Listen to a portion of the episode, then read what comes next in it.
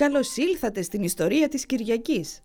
Το επεισόδιο αυτό ασχολείται με ένα από τα πιο ιδεχθή, ένα από τα πιο γνωστά εγκλήματα της νεότερης Ελλάδας. Συνήθως σε δημοσιογραφικές έρευνες ή σε σχετικά ντοκιμαντέρ και σε αναφορές για την εγκληματικότητα στη χώρα του 20ου αιώνα, η δολοφονία του εργολάβου Δημήτρη Αθανασόπουλου το Γενάρη του 1931, Μεσοπόλεμος έτσι, στου Χαροκόπου, έχει τη δική της θέση, καθώς θεωρείται από πολλούς το πρώτο καταγεγραμμένο με τόσες λεπτομέρειες φρικιαστικό φωνικό που συγκλώνησε την κοινή γνώμη χωρίς η παραπάνω έκφραση να αποτελεί δημοσιογραφικό κλισέ. Η υπόθεση της δολοφονίας αυτής, ως ιστορικό πλέον γεγονός, απασχόλησε την κοινωνία όχι μόνο της Αθήνας όπου διαπράχθηκε το έγκλημα, αλλά και ολόκληρης της χώρας για πολλούς μήνες. Η υπόθεση αυτή μια ανατριχιαστική, ιδεχθής εγκληματική ενέργεια με το πτώμα του θύματος να τεμαχίζεται με τα θάνατον, θυμίζει πολύ την υπόθεση της ζωής Φραντζή το καλοκαίρι του 1987. Βλέποντας την από την απόσταση των 90 χρόνων, 91 για την ακρίβεια, έχει πάρα πολλές διαστάσεις για τους ερευνητές. Στην υπόθεση αυτή δημιουργήθηκαν πολλά κοινωνικά στερεότυπα και θα δούμε στη συνέχεια γιατί. Με τους πηχιαίους τίτλους των εφημερίδων να δίνουν τον τόνο, επηρεάζοντας την κοινή γνώμη.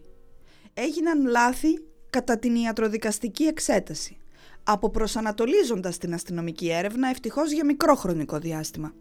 Υπήρξε πλήρης διαλεύκανση με μια κλασική ανακριτική μέθοδο, δηλαδή το σπάσιμο του πιο αδύναμου υπόπτου και στη συνέχεια ακολούθησε μία δίκη από τις πλέον συνταρακτικές της δικονομικής ιστορίας του 20ου αιώνα στη χώρα. Σας θυμίζω, μιλάμε για την εποχή του Μεσοπολέμου, 1931, όπου τα πράγματα ήταν εντελώς διαφορετικά από τις σημερινές συνθήκες. Βεβαίως ένα αντίστοιχο έγκλημα και σήμερα θα απασχολούσε την κοινή γνώμη και τον τύπο για πολλούς μήνες.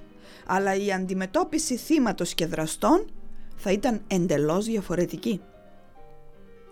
Η δίκη για τη δολοφονία έγινε πραγματικό σύριαλ όσο διάστημα διήρκεσε, με τις εφημερίδες να διαγωνίζονται για το πιο συγκλονιστικό και το πιο περιγραφικό ρεπορτάζ είπαμε εκείνη την εποχή, η ομότητα ήταν κανόνα στη δημοσιογραφία. Μην ξεχνάτε ότι ο τύπος και οι συζητήσεις στα καφενεία και τις γειτονιές ήταν ο μόνος τρόπος για να διαδοθεί μία είδηση την εποχή εκείνη. Ούτε το ραδιόφωνο δεν ήταν διαδεδομένο, αφού ο πρώτος εθνικός ραδιοφωνικός σταθμός στην Αθήνα άρχισε να εκπέμπει το 1938. Έτσι η μόνη πηγή πληροφόρησης ήταν οι εφημερίδες, οι οποίες πραγματικά διαμόρφωναν την κοινή γνώμη. Ήταν ο ρόλος τους αυτός, τη διαμόρφωναν. Έτσι, το φρικιαστικό αυτό έγκλημα που έμεινε στην ιστορία ως το έγκλημα του Χαροκόπου, από τους τίτλους φυσικά των εφημερίδων, είχε απ' όλα. Ένα θύμα που είχε υπάρξει γλεντζές, ευκατάστατος, με πρόσωπο στην κοινωνία, αφούς ως εργολάβος αναλάμβανε μέχρι και δημόσια έργα.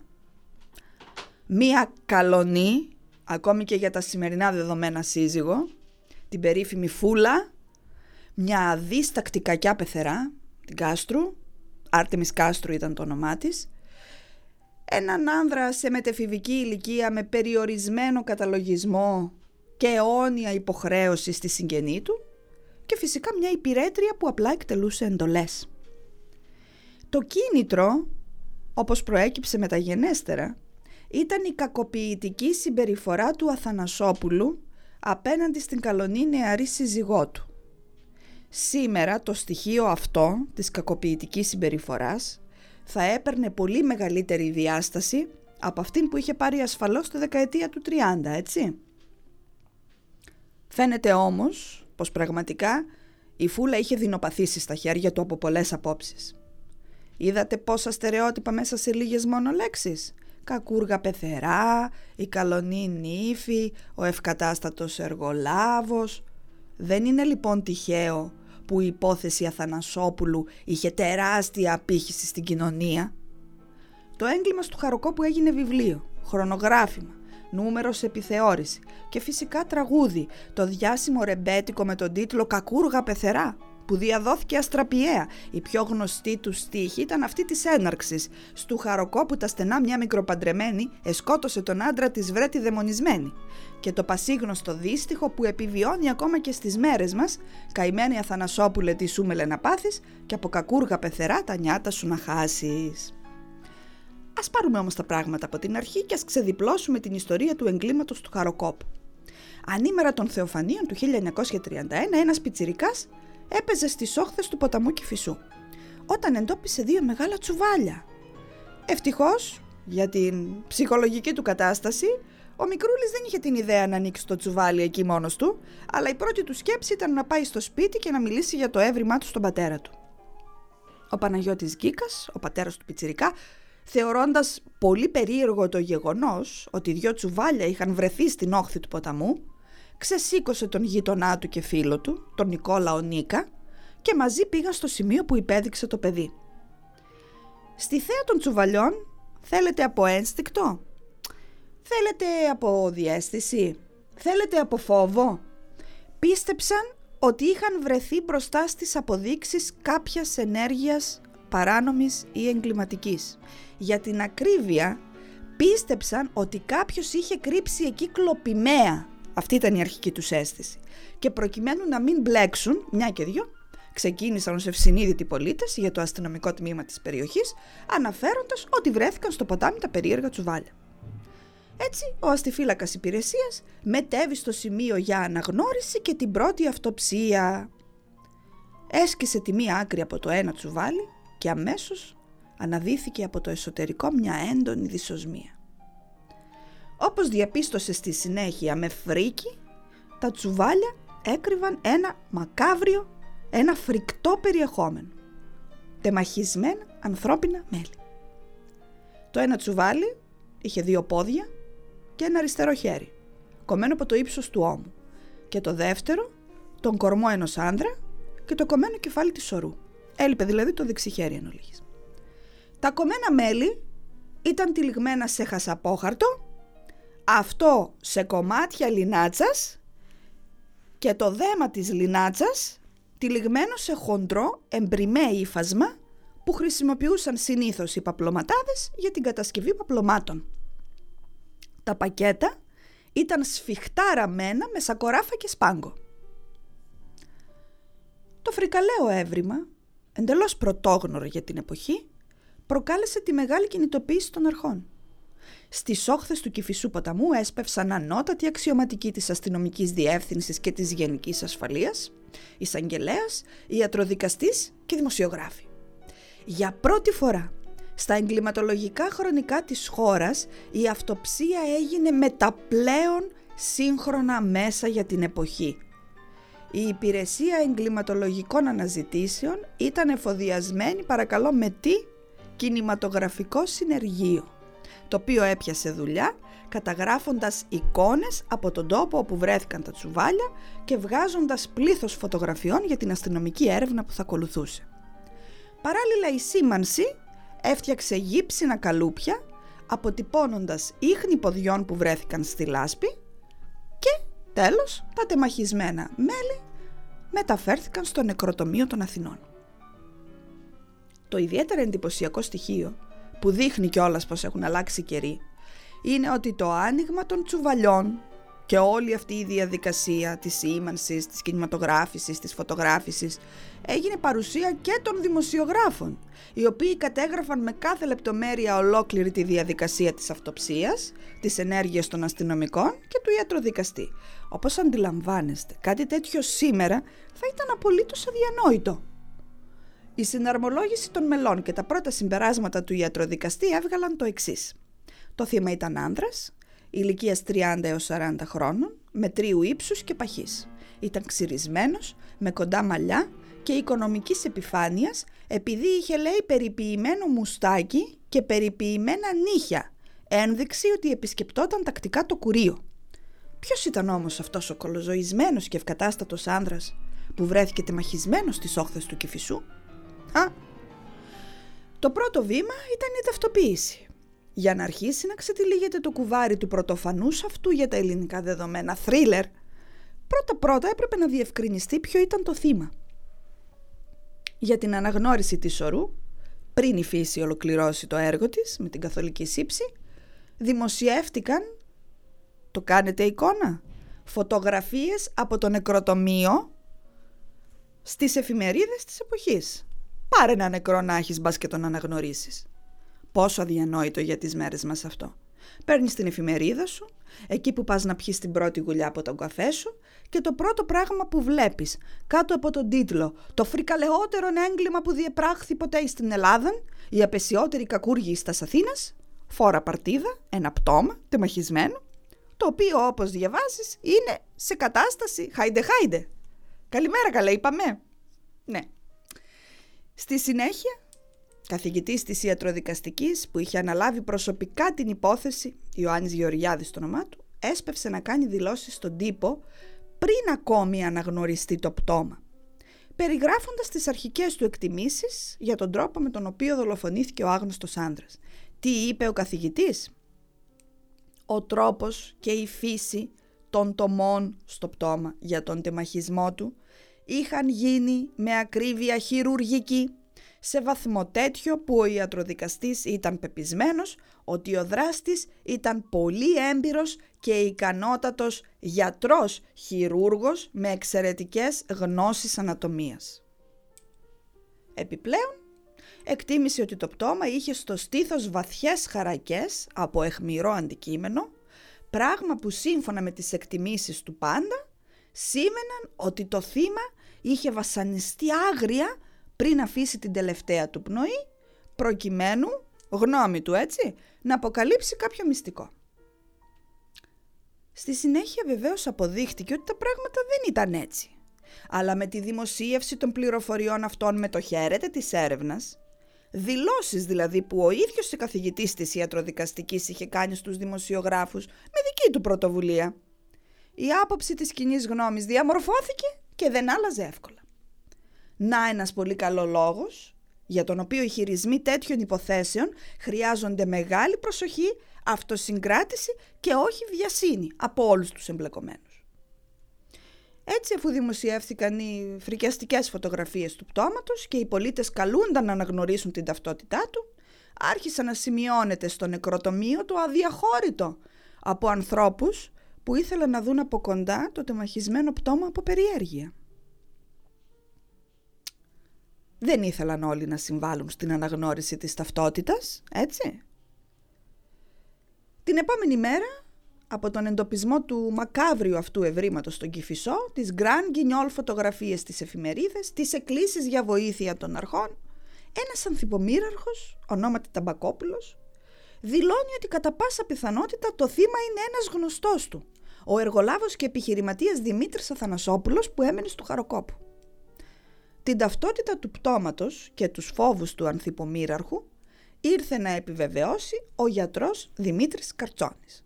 Προσωπικός γιατρός, μακρινός συγγενής του θύματος και πολύ πολύ στενός του φίλος, ο κολλητός του ας πούμε.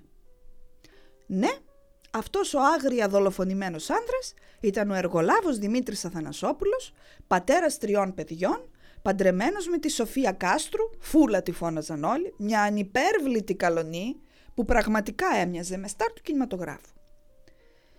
Οι σχέσεις του Αθανασόπουλου με τη Φούλα δεν ήταν καλές και μάλιστα το αντρόγινο ήταν σε διάσταση, για το λόγο αυτό, και στο σπίτι του Χαροκόπου έμενε η Φούλα με τα τρία παιδιά της, η μητέρα της Άρτεμι Κάστρου, η υπηρέτριά τους Γιάννου Λαμπέλου Συχνά πυκνά έμενε και ένας ξάδελφος της Κάστρου μαζί τους, ο Δημήτρης Μοσιός, ένας 19χρονος νεαρός μειωμένου καταλογισμού, που ήταν πλήρως εξαρτημένος από την ξαδέλφη του και έκανε ό,τι μα ό,τι του έλεγε, αφού, όπως ισχυριζόταν, της χρωστούσε αιώνια ευγνωμοσύνη.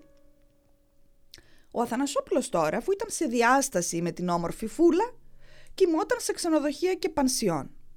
Αλλά συχνά επισκεπτόταν το σπίτι του Χαροκόπου για να βλέπει τα τρία του παιδιά και να παίρνει καθαρά ρούχα και εσώρουχα.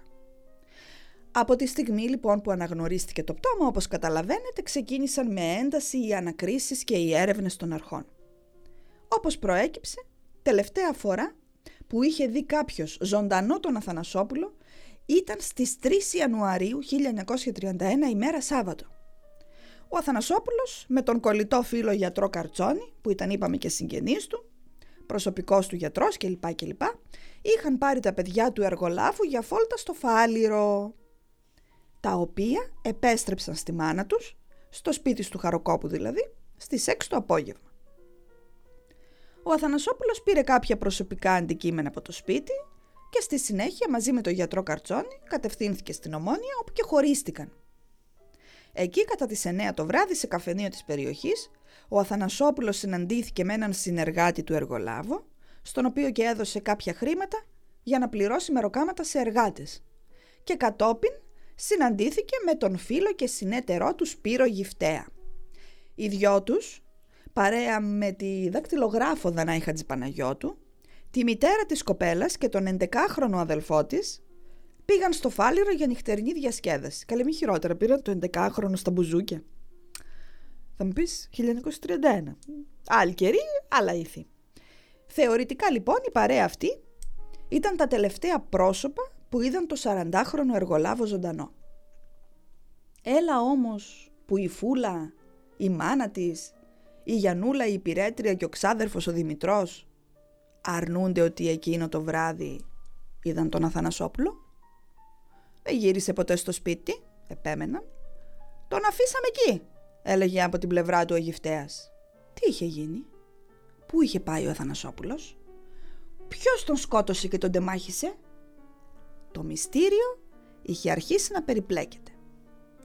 Στο μεταξύ, για τις ανακριτικές αρχές ήταν ηλίου φαϊνότερον ότι κάποιοι από όλους όσοι είχαν έρθει σε επαφή με το θύμα εκείνο το μοιραίο Σάββατο 3 του Γενάρη έλεγαν ψέματα.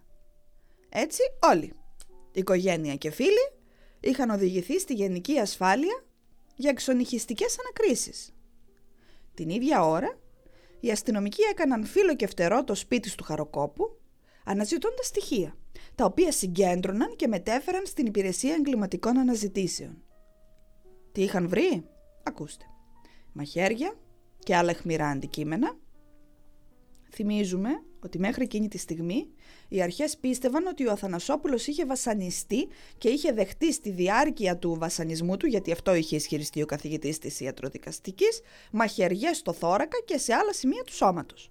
Εκτός όμως από τα μαχαίρια, οι αστυνομικοί βρήκαν επίσης κομμάτια από εκείνο το εμπριμέ ύφασμα για παπλώματα, με το οποίο οι δράστες είχαν τυλίξει τα τεμαχισμένα μέλη του θύματος, όπως επίσης τον ίδιο σπάγκο, που είχε επίσης χρησιμοποιηθεί στο πακετάρισμα της φρίκης. Συγκέντρωσαν ακόμη στάχτη από το μαγειριό του σπιτιού, όλα τα παπούτσια των μελών της οικογένειας και χώμα από το πλισταριό. Οι ανακρίσεις και οι καταθέσεις πλήθαναν ολοένα. Η κοινή γνώμη ξετρελαμένη από τα έκτακτα παραρτήματα και τα ξεσηκωτικά κείμενα των δημοσιογράφων απαιτούσε άμεση εξυχνίαση. Και τα στόματα των γύρω-γύρω άρχισαν να ανοίγουν. Οι καταστηματάρχες που πουλούσαν το σπάγκο, τα χαρτιά συσκευασίας, το εμπριμέ ύφασμα για τα παπλώματα, βρέθηκαν. Όλοι έλεγαν «Η Μπέλου τα αγόρασε». Η υπηρέτρια της Φούλας και της Άρτεμις Κάστρου δηλαδή. Σημαντική ήταν και η μαρτυρία γειτόνων. Το απόγευμα της Δευτέρας 5 του Γενάρη, μόλις έγειρε ο ήλιος, ένα κάρο σταμάτησε έξω από την πόρτα της φούλας και φόρτωσε δυο τσουβάλια. Ύστερα χάθηκε προς άγνωστη κατεύθυνση. Και ενώ οι έρευνες βρισκόταν σε πλήρη εξέλιξη, έρχεται ένα συμπληρωματικό ιατροδικαστικό πόρισμα. Ο καθηγητής Γεωργιάδης εξηγεί Συγγνώμη λάθος αγόρια και κορίτσια. Λανθασμένες οι αρχικές μου εκτιμήσεις, το σενάριο του βασανισμού δεν υφίσταται. Γιατί αυτό που προκάλεσε το θάνατο του Αθανασόπουλου ήταν καλέ δύο πυροβολισμοί στο κεφάλι με περίστροφο Μπράουνινγκ και ότι οι μαχαιριές στο στήθος είχαν γίνει μετά θάνατον. Ανατροπή. Γιατί καλέ κύριε καθηγητά μου βιάστηκες να κάνεις δηλώσεις, δηλαδή δεν μπορούσες να περιμένεις τρεις μέρες; Και ο γιατρός Καρτσόνης, καλέ ναι, ο γιατρός, ο φίλος του καημένου του Αθανασόπουλου, ο κολλητός, αυτός που αναγνώρισε εν τέλει το πτώμα και επιβεβαίωσε την ταυτότητά του, μέχρι εκείνη την ώρα ο δόλιος κρατούνταν παρακαλώ ως βασικός ύποπτος λόγω της ιατρικής του ιδιότητας και μόνο, επειδή ο ιατροδικαστής είχε εκτιμήσει ότι ο τεμαχισμός του πτώματος έγινε από έμπειρο γιατρό. Αφού λοιπόν ήρθε η ανατροπή των πυροβολισμών, ε, και αφού δεν χρειάζεται να είσαι γιατρός για να πυροβολήσεις κάποιον, τον αφήσαν ελεύθερο τον καημένο. Έτσι, όλα τα στοιχεία έδειχναν την οικογένεια και αυτό που ενδιέφερε τους αστυνομικούς που είχαν αναλάβει τις ανακρίσεις ήταν μία ομολογία. Για να δέσουν την υπόθεση, ακούστε, συγκλονιστικό, πριν τα τέσσερα μέλη του νοικοκυριού προσλάβουν δικηγόρους. Ωραία δικονομία, ε! Η κόποση των ανακρίσεων έφερε τις πρώτες αντιφάσεις. Τελευταία φορά που είδαμε τον Αθανασόπουλο ήταν το απόγευμα του Σαββάτου όταν επέστρεψε τα παιδιά από τη βόλτα, έλεγε η φούλα και η μαμά της. Ώσπου ο αφελής Μοσιός πέφτει στην αντίφαση. Ο Αθανασόπουλος το βράδυ του Σαββάτου κοιμήθηκε στο σπίτι. Ο 19χρονος Δημήτρης Μοσιός λοιπόν ήταν ο αδύναμος κρίκος. Η ανάκριση επικεντρώθηκε στις δικές του καταθέσεις. Οι αστυνομικοί άρχισαν να νιώθουν ότι αυτός θα έδινε τη λύση του μυστηρίου. Είπαμε, το παιδί ήταν αφελές, μειωμένου καταλογισμού και πλήρως εξαρτημένο από την ξαδέλφη του την Αρτέμιδα Κάστρου. Και τότε ήρθε το τέχνασμα. Υπενθυμίζω δεν έχουν δικηγόρους μέχρι εκείνη την ώρα έτσι. Ο διευθυντής της ασφάλειας Αριστοτέλης Κουτσουμάρης, αργά το βράδυ της 11ης Ιανουαρίου 1931, έχει βάλει σε μία καρέκλα ένα σακάκι και ένα καπέλο του Αθανασόπουλου. Με τρόπο τέτοιο που να μοιάζει μέσα στο μισοσκόταδο ότι ένας άνδρας κάθεται μπροστά στο γραφείο του διευθυντή της ασφάλειας και κουβεντιάζει μαζί του. Όταν ο Μοσιός μπήκε στο σκοτεινό γραφείο του διευθυντή, αναγνώρισε τα ρούχα του Αθανασόπουλου και ταράχτηκε, σε βαθμό τέτοιο που άρχισε να τρέμει. Ήταν φανερό ότι ο ευνηδιασμός τον είχε κάνει ευάλωτο. Είχε χάσει την αυτοκυριαρχία του. Βλέποντάς τον ο Κουτσουμάρης, του είπε με πολύ πιστικό ύφος. «Έλα Δημητρό, η φούλα τα είπε όλα. Πρέπει να το παραδεχτείς». Αυτό ήταν. Ο Μοσκιός έσπασε και ομολόγησε. Ναι, σκότωσαν τον Αθανασόπουλο τα ξημερώματα της Κυριακής. Η μία μετά την άλλη. Οι συνένοχες άρχισαν να ομολογούν και να δίνουν τα κομμάτια του παζλ που έλειπαν. Αξιοσημείωτο είναι όμως ότι τόσο η Κάστρου όσο και η Μπέλου η Πυρέτρια προσπαθούσαν να βγάλουν την ευθύνη από τις πλάτες της φούλας, ισχυριζόμενες ότι η καλονή σύζυγος του Αθανασόπουλου δεν είχε συμμετοχή στο φωνικό. Οι ισχυρισμοί δεν έπεισαν τις αρχές. Η πανέμορφη φούλα δικάστηκε και αυτή μαζί με τα υπόλοιπα μέλη της οικογένειάς της και η ποινική της αντιμετώπιση ήταν ακριβώς η ίδια. Η κεντρική ιδέα για το τι είχε γίνει με βάση τις ομολογίες, μην ξεχνάμε ότι υπήρχαν πολλές αντιφάσεις έτσι στις καταθέσεις τους, ήταν ότι ο Αθανασόπουλος γύρισε μεθυσμένος στο σπίτι του Χαροκόπου τα ξημερώματα της Κυριακής. Συναντήθηκε με τη Φούλα, από την οποία απέτησε σεξουαλική επαφή αλλά διαστροφική. Τρέχα γύρευε τώρα, τι ήταν αυτή η διαστροφική επαφή, τέλος πάντων. Και η καλονή σύζυγος που δεν συνενούσε, πήγε στο δωμάτιο της μαμάς της και άρχισε να κλαίει με λιγμούς. Τότε η Κάστρου πήγε στο συζυγικό υπνοδωμάτιο και άρχισε να μαλώνει έντονα με το γαμπρό της. Σύμφωνα με τις καταθέσεις και τις μαρτυρίες της οικογένειας, η συμπεριφορά του Αθανασόπουλου ήταν κακοποιητική απέναντι στη φούλα και αυτή ήταν και η αιτία της διάστασης στην οποία είχε περιέλθει το ζευγάρι με τον Αθανασόπουλο να φεύγει από το σπίτι στις 15 Δεκέμβρη του 1930. Τον καυγά της Κάστρου και του Αθανασόπουλου ακούει ο Μοσκιός, ο οποίος πέφτει να βοηθήσει την ξαδέλφη του, στην οποία όπως έλεγε και ξανά έλεγε, είχε τεράστια υποχρέωση. Και επειδή ο Μακαρίτης είχε αρχίσει να γίνεται βίαιος, ο 19χρονος Δημητρός τον πυροβόλησε με το περιστροφό του δύο φορές στο κεφάλι. Στη συνέχεια υποτίθεται ο ίδιος και η πυρέτρια η Μπέλου μετέφεραν το πτώμα στο πλισταριό, όπου αφού πλήθηκε για να στραγγίξει, άρχισε η προσπάθεια για τον τεμαχισμό του. Με κάποιο τρόπο έπρεπε να τον ξεφορτωθούν. Έτσι, σύμφωνα πάντα με το περιεχόμενο ομολογιών και ανακρίσεων, ο Μοσκιός με τη βοήθεια της Μπέλου, της υπηρέτριας, την οποία είχαν στείλει νωρίτερα να προμηθευτεί τα απαραίτητα, σπάγκους, φάσματα κτλ. Τεμάχησαν το πτώμα στο πλισταριό. Τώρα, ο Μοσκιός χειρουργική ακρίβεια, τέλος πάντων. Όλα αυτά μέχρι το πρωί της Κυριακής, 4 Ιανουαρίου 1931. Και ενώ τα τεμαχισμένα μέλη του Αθανασόπουλου στράγγιζαν στο πλησταριό, ένας φίλος της Κάστρου, ο Σπύρος Μαγουλόπουλος, επισκέπτεται την οικογένεια στο σπίτι του Χαροκόπου τυχαία, στο άσχετο. Η Κάστρου, που βρισκόταν σε κατάσταση έντονου στρες, ε δεν είναι και λίγο να έχεις στο πλησταριό σου τεμαχισμένα μέλη, έτσι, εκμυστηρεύεται στον οικογενειακό φίλο τι είχε συμβεί και ζητά τη βοήθειά του. Πράγματι ο Μαγουλόπουλος, αργά το απόγευμα της Δευτέρας, φέρνει ένα κάρο έξω από το σπίτι της Κάστρου όπου φορτώνονται τα τσουβάλια. Όπως αντιλαμβάνεστε στο σκηνικό τώρα έμπαινε και άλλο πρόσωπο. Και όπως αποδείχτηκε δεν είχε δράσει μόνος. Μέχρι όμως να εντοπιστεί ο Μαγουλόπουλος και να συλληφθεί, πέρασε και ένα εύλογο χρονικό διάστημα χώρια που ο ίδιος δεν ομολογούσε. Ναι, πράγματι έστειλε το κάρο που του ζήτησε η φίλη του η Κάστρου, αλλά δεν μετέφερε τίποτα. Ούτε τσουβάλια, ούτε ανθρώπινα μέλη, ούτε και ήξερε ποιοι ξεφόρτωσαν το φορτίο στον Κηφισό.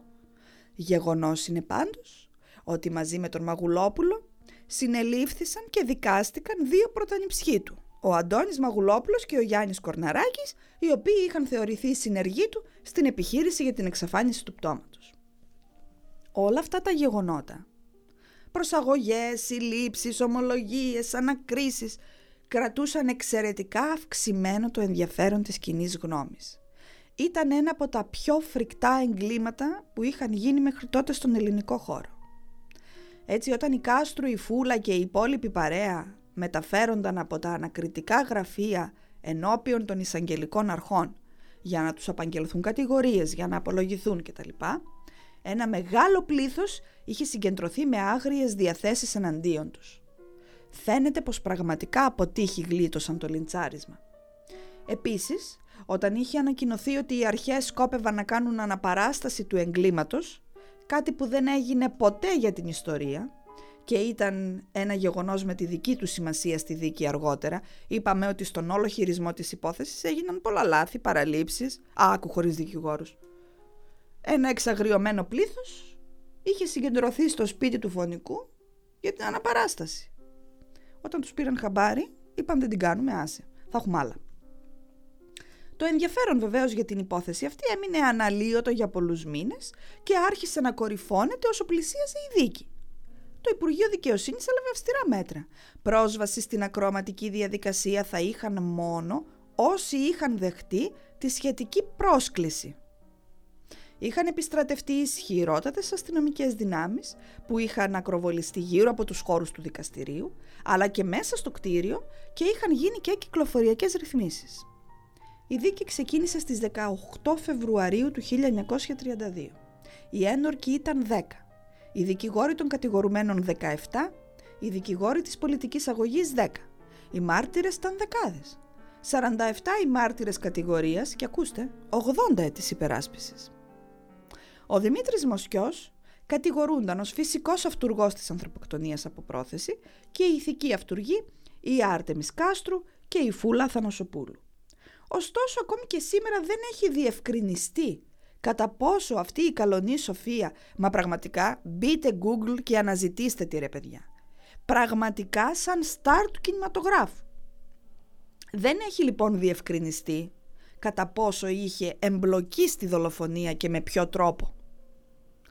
Η Γιαννούλα Μπέλου κατηγορούνταν ως συνεργός στη δολοφονία και τον τεμαχισμό του θύματος.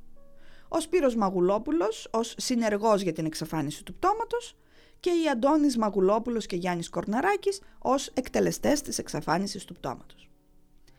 Κατά τη διάρκεια της δίκης, δεν χρειάζεται να σας πω βεβαίως έτσι, το ενδιαφέρον χτύπησε κόκκινο, ειδικά όταν ξεκίνησε η φάση των απολογιών. Ακούστε.